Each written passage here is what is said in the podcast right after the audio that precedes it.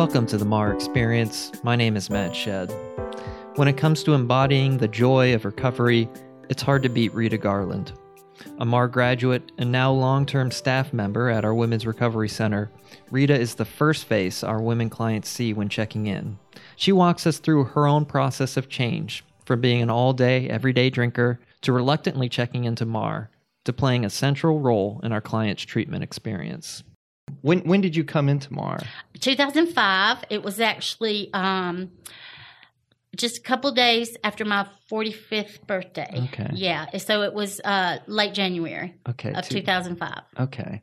So take us back there. Tell us a little bit what was going on for you. Had you been to treatment before or what what led up to you coming into MAR? No, I had never been to treatment. Um, of course, like uh, you know anybody else that's been through this, I I didn't think I needed, didn't know, even know what it was. You know, I had um, for years been suspecting that you know I was an alcoholic, but I didn't even want to believe that. I was in such denial until the very end when I was so sick that I was sick if I drank and I was sick if I didn't drink. I was non functioning. You know, I um, had tried, even without telling my kids a couple of times because I didn't want to let them down again. But by the third day, I would always crash and give in. It was that third day. No one had ever mentioned detox to me, um, you know, and I didn't realize that uh, what I was going through was severe, even deadly withdrawals sometimes, you know. But I always knew I was like, why can't I? If I can make it through that third day, maybe I could do it, you know. Um, but I went from a binge drinker, very functional mother. I love my home. I love my kids. I love my husband. I, ha- I always had a good job. Um, and from, but when I drank, I always drank too much. I never remember having just one. And, but it got to the point to where if I was awake, I had a beer or something. Um, because I felt like I was coming out of my skin if I did it, you know, and I was barely getting uh, my daughter to school on time, you know, just not enjoying anything anymore and that was pro- I was hurting emotionally, mentally and physically, but that spiritual spiritual my spirit was gone. And that was really scary. I was afraid I would never be able to smile again, you know, and um I just felt so empty and I just had a feeling that everybody'd be better off without me. So um anyway, that's where I was at. Mhm. Very broken. My husband always traveled, but then um you know, there were stuff, problems in our marriage like everybody else. And my way of handling, I guess, started with the drinking sometimes during the day to relieve anxiety, but it turned into an everyday, all day thing. I had no idea that it would get to that point. I always thought, well, if it gets that bad, I'll just stop. Yeah, right. And not realizing that, you know, uh, and, and the shame and the guilt, you know, Mhm. because I'd always been kind of independent and done a lot of things on my own. And I thought if I was a decent person, I could do this. Mhm. You know, I would be able to just stop. So I'm a terrible mother. I'm a terrible everything. You know, um, I don't even need, to be around, you know, Mhm. ridiculous things like that. And, um, you know, let alone the fact that by then my kids were seeing it enough and it was really hurting them because they had watched me, you know, from being their mom and having them involved in stuff and everything to being just non functional, you Mm. know. Um, so how long had it been that you were drinking all day every day? probably my early 40s. Um, my drinking picked up a lot in my late 30s. Um, but in my early 40s is when it got to the point um, that I was drinking during the day. Like I was, I was having like anxiety and kind of panic attacks. I had some surgery, so I was way out where I lived was way, way out. Mhm. My driveway was a mile long. I was the only one back in there. And I love that about my home. I love that, but it turned on me because I would hide. It's a real Mm. good place to hide, you know. Um, so with no accountability, um, and not really know what was going on with me or my marriage, it, it was real easy to pick up a drink during the day Mm-hmm. to relieve that anxiety feeling. And, you know, after the surgeries, I was isolated even more. And um, I guess on a pity party, you, you know, and I didn't think I was employable anymore. All these bad things went through my head all the time. So, um, but my early 40s was when it really started to be every day, every evening at least, and then it wasn't long till it escalated to every day, every morning, every you know. Mhm. I didn't have a night or day. I didn't have a, a structure in my life. I didn't. So about like five years or so, a yes. pretty solid Yeah. chaos. Yes. Yes. So what was the? How did it work with you actually being convinced to come to Mar? What? How? How did that? Was there an intervention or? Of sorts, you know, and looking back, God intervened on me a lot of times that I Mhm. didn't even realize it, you know, and I always believed in God, but I didn't know how to have faith. I don't think I had in mind that, yeah, I need help, you know, and I was going to tell my husband that, that, you know, I realized that I couldn't do it on my own, but then he had something else planned and he was gone for a year. And so I was waiting for him. I thought, well, if he comes home and kind of stays helps me and we can work this out, then I Mhm. can do it. I can't Yeah. do I, I was thinking I couldn't do it without him, you know. And um but then I realized I had to, you know, um that my kids deserved at least for me to try and that I deserved it. So I had a plan. Um I went to detox thinking that was treatment. Mm. Stayed 5 days the first time. It was only the second day that I was back home by myself, same situation as before, that I drank. Um, and then I thought I was real failure because here I had been to treatment and I was drinking again, you know. So um, I had totaled my uh, car. I rolled it over into the river, actually. And um, so I didn't even, you know. So your car went into the river oh, yeah. and you were in it? Yeah. Oh wow. Yeah, I took a power pole and four trees and then rolled over into the river. And um, it was a Sunday morning. I just thought I would go up to the river. I didn't think I was drunk, you know. Um, and I rolled the car, a big Ford Expedition, rolled it over. And I just remember thinking, gosh, I hope I don't hit that tree or that pole or whatever. Next thing I knew, you know, Wow. um, yeah, and then so I was laying there on my side looking up at the sky. The airbag had busted, so I thought the car was on fire. And I just thought, well, this is it. This is it, you know. And um, of course, saying my prayers. And um, so a young man, this was God to a young man who it was his first day as an EMT at Stephens County Hospital in Toccoa was on his way to work early that morning. He saw the trees down and stuff, and he got out of his car and looked down in there and saw me. Otherwise, nobody would have ever seen me for a long time. And and he came down there and then he called authorities and you know the ambulances and all that. And fortunately you know i might have injured my neck some. It wasn't broken. Few bruises but you know i was really really lucky to be alive. And then the car was completely totaled. But i thought that would help me stop drinking. I even told my daughter i said i will never drink again you know and begging her forgiveness. And um and e- even that by the third day i couldn't stop i wow. couldn't stop drinking and so then i really felt like a failure i thought i'm, I'm never going to be able to do it And you didn't understand that you had a disease that you were. no even though i grew up with an abusive alcoholic Mhm. father he was functional sometimes you know he worked a lot but then when he wasn't working he was drinking and he was a mean drunk and i thought i'll never be like that Mhm. And even back then, I thought that he was doing that on purpose, like that he just didn't like us, you know, um, because he wasn't the nicest person when he wasn't drinking, you know. But I just knew that I wasn't like him, and I never would let allow allow myself to think that I might be an alcoholic. Mm. Plus the stigma and the shame. I was buying books and reading them, and I was thinking all this stuff, but I wouldn't let anybody else know that. Wow. So you're at the mercy of this brutal disease. You you roll your car into the river, which must have been terrifying. You think, okay, I'm done. hmm You tell your daughter, okay, this this time for real, and you start drinking again. hmm What what happens next? So I went to detox again. I got a phone call from um, my daughter at the um, and my niece at the at the hospital, Anchor Hospital, saying, you know, we know we heard about this ninety day program, Mar.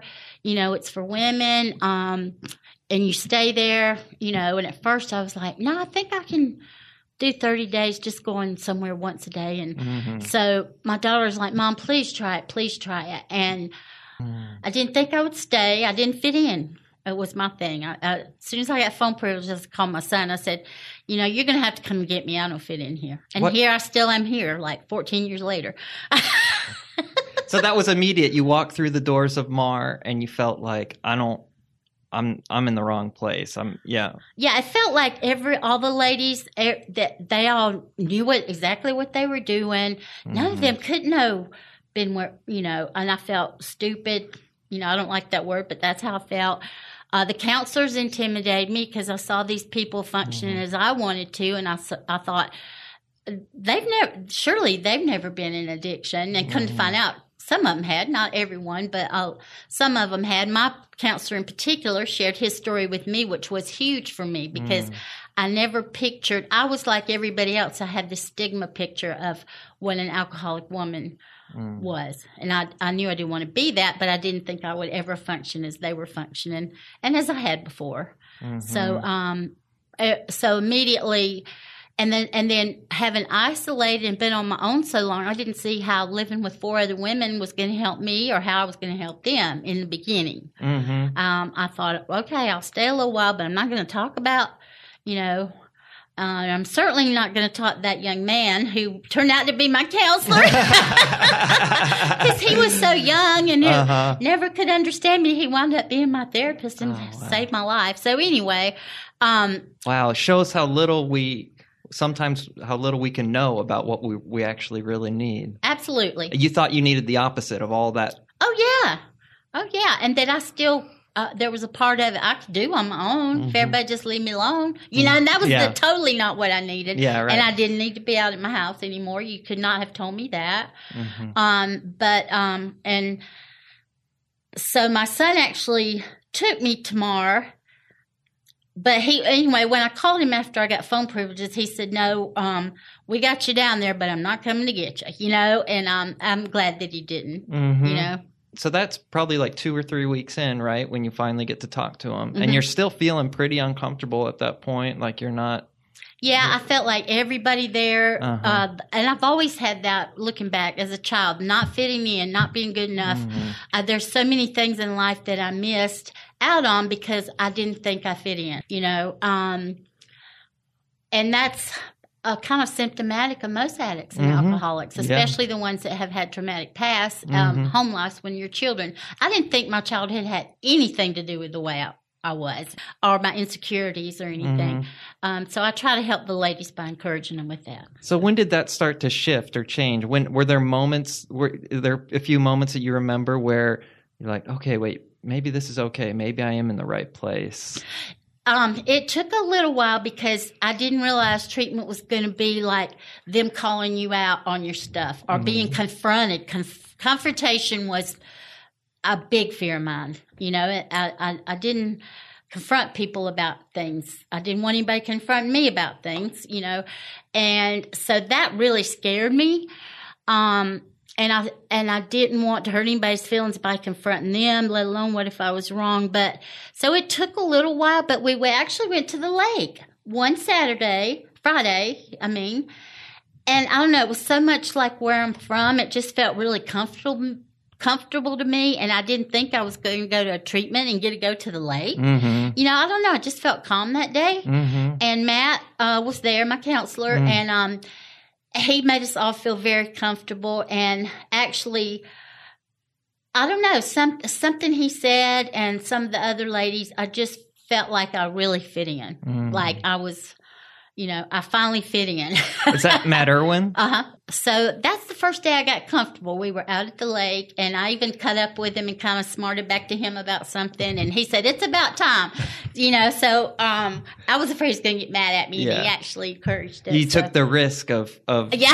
of being yourself and then yeah, Yeah. that's Yeah. that's how it seems that's what I keep hearing over and over again. That's Yeah. someone you finally start to it takes a while yeah, for once the people get here because you're so used to having your guard up but then you take a risk on being yourself and then you find that you're you're welcome. So- yeah. And you miss your family. I missed my kids so bad, but I was not doing them any good the way that I was, Mhm. you know. And they were glad that I was here, but you know, a lot of folks want to leave because of that. They think, oh, I'll be okay now. I need to get back to my family. But that's not the case most of the time. Mm. You don't need to get back to your family right now, you know? Yeah. Um, so I accepted it as it was. And, um, and, you know, from then on, even at the center and groups and stuff, I started to open up. I felt like, um, and I listened to other people more and their experiences, the other ladies, and I realized they didn't already know everything either, you know, and then new people would come. So of course you start wanting to help them and you know, there's a cycle there, you know. It's true. So you found the group started changing for you once you hmm had that connection. Once I allowed myself to fit in and Yeah. just be myself Yeah. and not expect anything more of myself than being myself. Uh-huh. um, you know, it happened and it it was amazing the way hearing the stuff and let alone work, you know, working through the steps and the just all of it helped me realize I was human again. Yeah, um, you know, I am somebody. I'm worth it. I can do this. It's the first time I had hope. Mm. So That's a you can't beat that feeling. no. no. Hope coming back in for the no, and time. it felt so good. To I can tell you the first time that I laughed oh in yeah. a long time, a real belly laugh, Yeah. you know. And it was one evening with my community. Uh-huh. You know, we were going to the uh, church nearby. They were having this women's thing. Anyway, I laughed so hard my cheeks were sore the next day, and that was a good feeling. What was it about? We were we were going they were having like makeovers and stuff Uh. and we thought we well one girl thought we were going to sneak over Uh-huh. there and anyway somebody else said no you better call and ask permission so she Uh-huh. did and they allowed us to go that's actually where i met my sponsor not knowing that she was in the program Oh, and i thought that's such a nice lady and Right. next thing i know a few weeks later i saw her at a meeting and she was my sponsor for 10 years but um yeah so it was a lot of fun Uh-huh. you know, and we laughed and made fun of each other Oh, and just wow. really cut up a lot. And it was amazing the what that laughter did for me. You know, That's great. And I, I'm glad you brought that up because that leads into another thing I want to talk about or ask you about that it seems like so much of the therapy at MAR is what you're doing kind of in that downtime too of Mhm, like the, right. with the women you're living with. So what was that situation like coming from living on your own a mile up the drive, you know, Uh-huh. away from the road even totally isolated Right. to being in close quarters with four other women. uh, it was the- scary. It was scary, and I didn't see at first how in the world that was going to help me. And everybody was um, complaining about this or that, you know, and going to the grocery store. There was an argument. All this stuff. I was like, how's it, you know? But then I saw that. There's therapy in all of that, and all the rules are there for a reason. They may see, seem elementary at first, or like make no sense, but they're all there for a reason, and that's where you start learning to um, have some kind of structure in your life, um, and to it actually helps your mind um, readjust to making decisions. At the time, they seem like small ones. You know, you do the right thing, you do the wrong thing. Mhm. Well, your mind has to, you know, learn all that again. Oh So- wow! So have you seen that now with with women that are coming into Oh, treatment? That absolutely. they have to go through all that that process. Yeah, and a lot of them do not like the rules. They think they're ridiculous, and I Uh-huh. get that. You know, Yeah.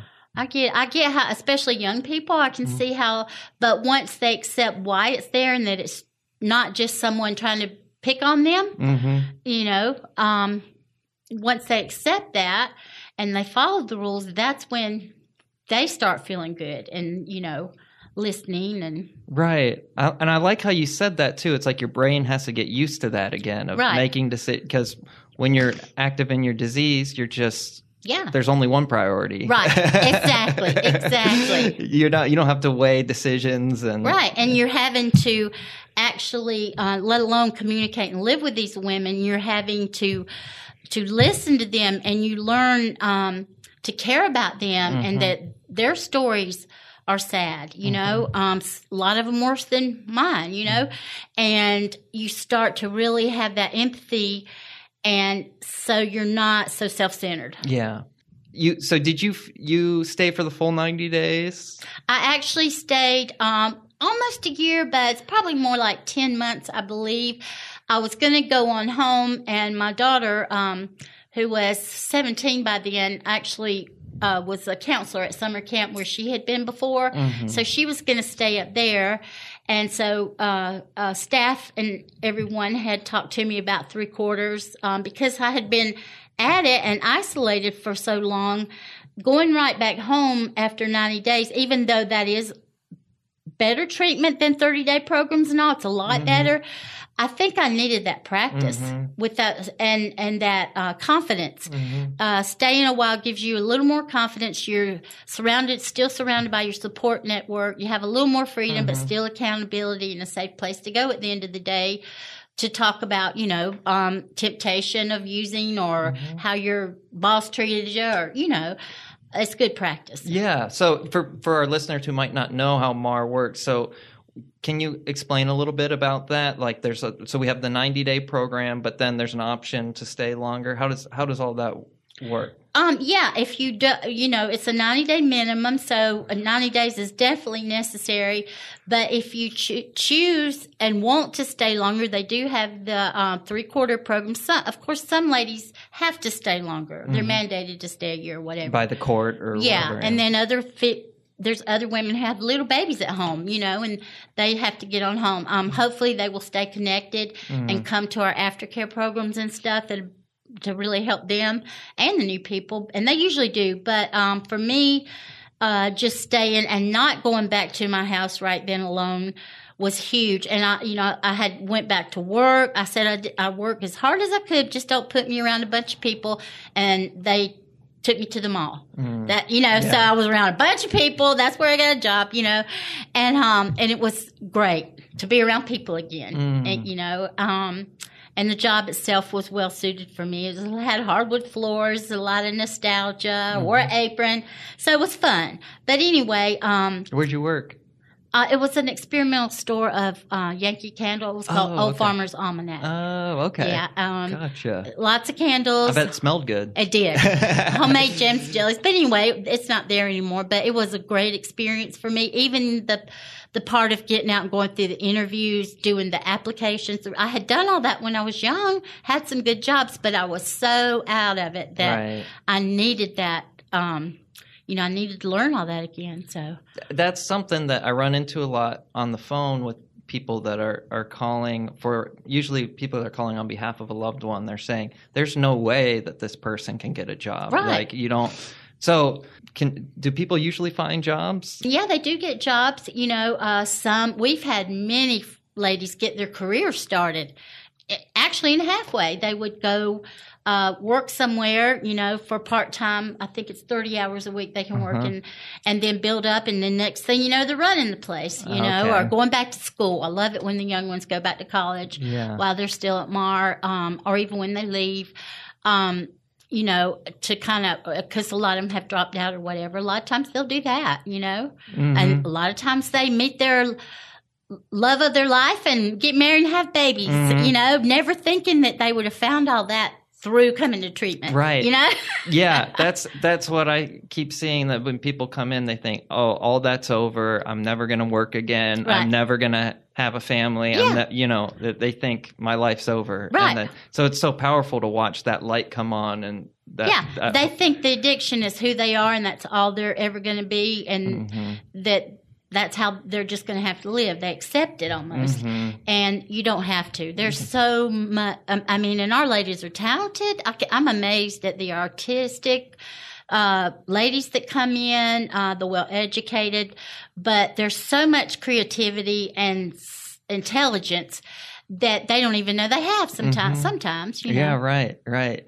So you're you're working. Are you pretty much working full time at Oh, that yeah. point when you're in after when you're in the aftercare program or the three quarters? Yeah, and I had al- I had gotten another job, a place called Georgia Backyard, across Uh-huh. from the mall, and it wound up being more full time. So I wound up for a little while worked both jobs, but then I went over to the other place full time, and um, yeah, and um, enjoyed working there too. But and I stayed through the summer, and my daughter was starting her senior year of high school, Uh-huh. so I went on back, and we got an apartment. I did go back to my house just to get a few things, and I'm I, I still miss my home. I loved my home.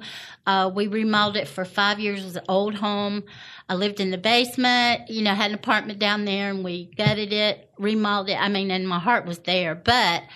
Uh, you know, I, I, I couldn't go back there. So we, um, my daughter and I got an apartment, and I was determined I wanted to spend my, her senior year with her. Um, so we would have that time to Mm. hopefully, because I, they always knew where I was because I was at home drinking, Mm-hmm. and I kind of justified it with that. At least I'm not out running around, blah blah blah. But it was just as bad. But they knew where I was, but I wasn't really there emotionally for her Mhm. for a couple years, even though I loved her dearly. And uh, so we did have an opportunity to mend our relationship, and uh, it wasn't always easy, Mhm. and it's still not always easy. yeah. But um, but yeah, and uh, so I went back home then and got a job, Mhm. you know, and went through my divorce while I was in three quarters. So that's another thing. Mhm. I was really glad that I was at Mar during that process. Mhm. Um, really glad. Otherwise, I don't know. You know, I just don't know that I would have made as far as I did, because that can be very painful and intimidating, and um, How did being in Mar help with that? the support. Mhm. the support and that um, knowing that these people who I admired now saw something in me, and I knew that I was worth something, you know, and that because divorce can make you feel. I I, I won't go into all that, but it's very painful anyway. But let alone when you believe everything the other person's saying that's really not even true, but you've taken it on like, yeah, I am worthless, you know, um, because of what I am now in the alcoholism.